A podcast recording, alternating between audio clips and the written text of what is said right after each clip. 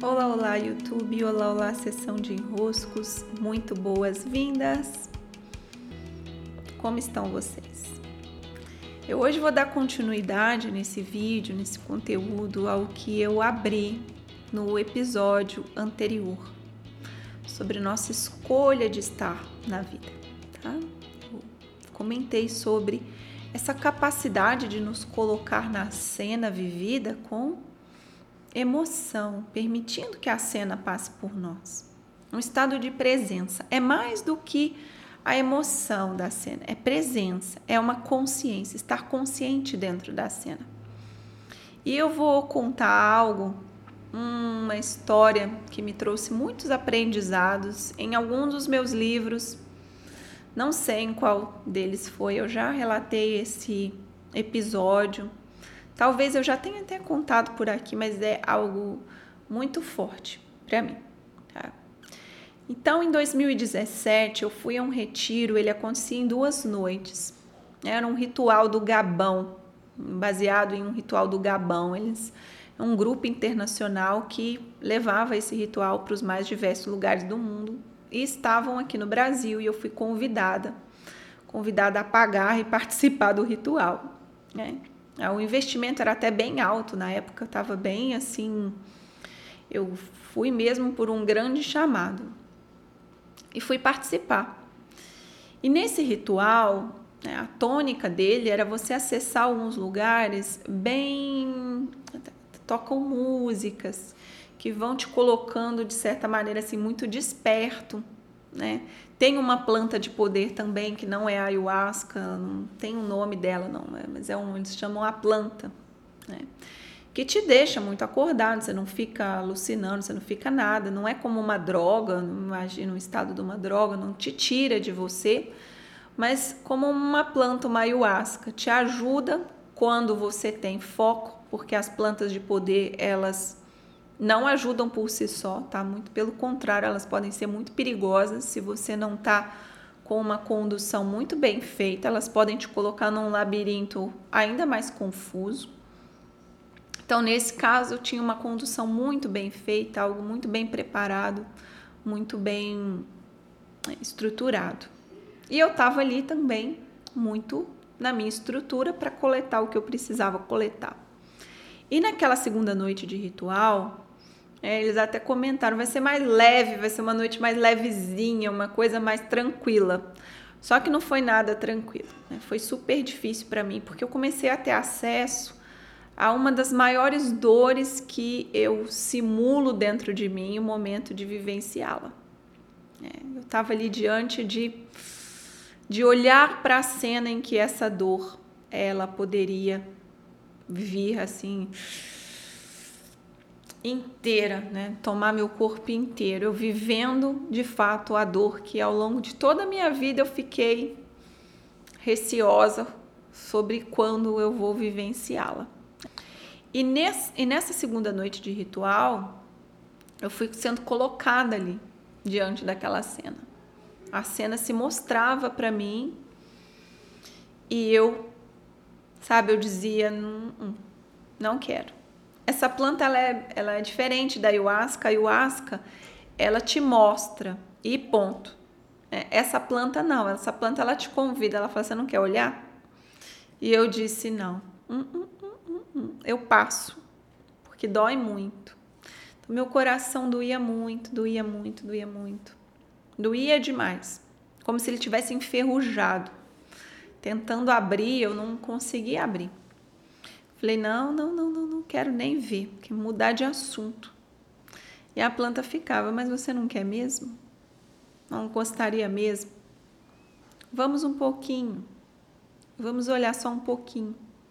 Assim é para todas as partes difíceis do nosso ser, a parte difícil, a parte sombria, a parte que está oculta, as partes das dores. Elas fazem isso. Elas ficam assim, você não quer olhar um pouquinho? E às vezes elas nos dão uma situação, uma vivência, uma oportunidade de olhar. Não é possível dizer sempre não, não, não, não, isso aqui eu nem quero. Esse, essa recusa total, ela não é possível. Uma hora nós vamos olhar, né? Nós vamos ser convidados a olhar um pouquinho mais, um pouquinho mais. E assim eu aceitei em algum momento. Eu falei, eu sei, eu sei, eu vou, eu vou, eu vou, eu vou. Né? E eu ia aquela cena. E olhava e doía, doía, doía, doía meu peito, doía meu coração. Como doía. É, era uma emoção muito dolorosa. Então eu olhava aquilo dor, dor, dor, dor, dor. Até que em algum momento eu compreendi. Sabe? Eu acho que eu fiquei ali, me dispus a olhar e, e algo se passou comigo. A química do meu corpo, do meu coração, ela se transformou de tal maneira que eu compreendi. Eu compreendi que na vida esse coração ele está sendo levado cena a cena como um passeio. Para o coração é um grande passeio. Então eu estou aqui nessa cena, o coração está aqui nessa cena. Eu estou ali naquela cena, o coração está ali naquela cena. Eu estou ali, eu estou levando o coração para passear. Cena a cena, levando o coração a passear, levando o coração para estar. Tá? Quando o coração está, eu posso estar coração ele dá esse essa experiência presente. Ele processa o que está se passando ali, ele pega o que está ali, ele se alimenta do que está na cena.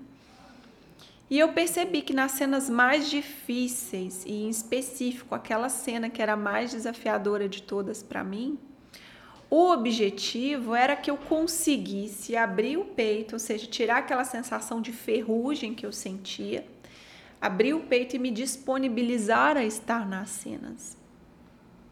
Eu me disponibilizo a estar, mesmo nas cenas mais difíceis.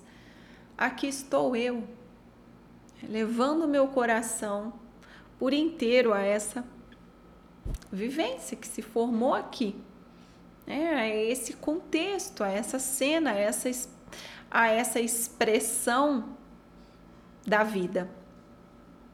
Desde lá, eu ancorei dentro de mim essa essa sabedoria. Anos depois, isso foi 2017, dois anos depois, eu vivi de fato uma cena em que eu fui testada né, na sabedoria, fui bem testada na sabedoria, que foi o falecimento da minha irmã. Né, foi outubro de 2019, exatamente dois anos depois de eu ter vivenciado esse aprendizado. Eu lembro do, dos dias assim que eu fiquei com ela no hospital, eu já aquilo já estava já me tocando, eu, ok, o coração bem aberto, mas quando eu fiz o caminho de São Paulo para Minas, para chegar ao velório da minha irmã, né? Hum. Então já fui dirigindo, dá umas sete horas de viagem até Barbacena, de São Paulo a Barbacena, com as minhas paradas dá umas sete horas e tanto, chegar é,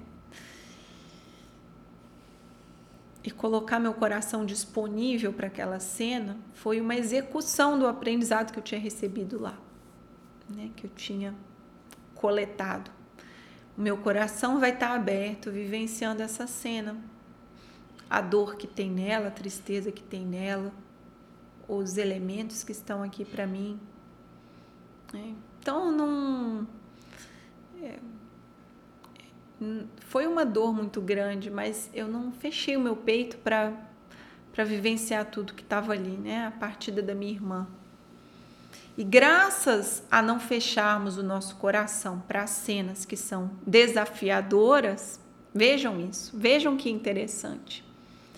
Graças a eu não fechar o meu coração para cenas que são desafiadoras, eu também posso não fechar o meu coração para cenas que são puro deleite, pura alegria. O coração ele não vai ficar assim, agora eu abri, agora eu fechei, agora eu abri, agora eu fechei. Não. Ele vai se dispor para a vida. Ou ele vai se dispor para a vida, ou ele vai se indispor para a vida. Para que eu vivencie a vida em seus momentos mais marcantes, eu preciso não distinguir bom de ruim, porque para o coração não tem bom e ruim. Para o coração tem experiência vivenciada, tem eu estive naquela cena, aquela cena me tocou. Para aí, aí tem uma coleta para o coração, tem um processamento para o coração.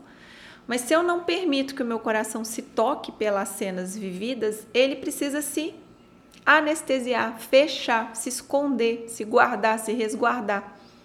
Isso me entorpece. Sim, isso me entorpece. Então, observemos esse ponto e de alguma maneira ajustemos daí né, nossos acordos, nossos, nossas condutas, nossas posturas para estando na vida, para estar, né, estando nas cenas, eu me dispor a manter o meu coração aberto para que ele possa vivenciá-las. Sim, meus queridos e minhas queridas. Recebam o meu grande abraço, beijos e até.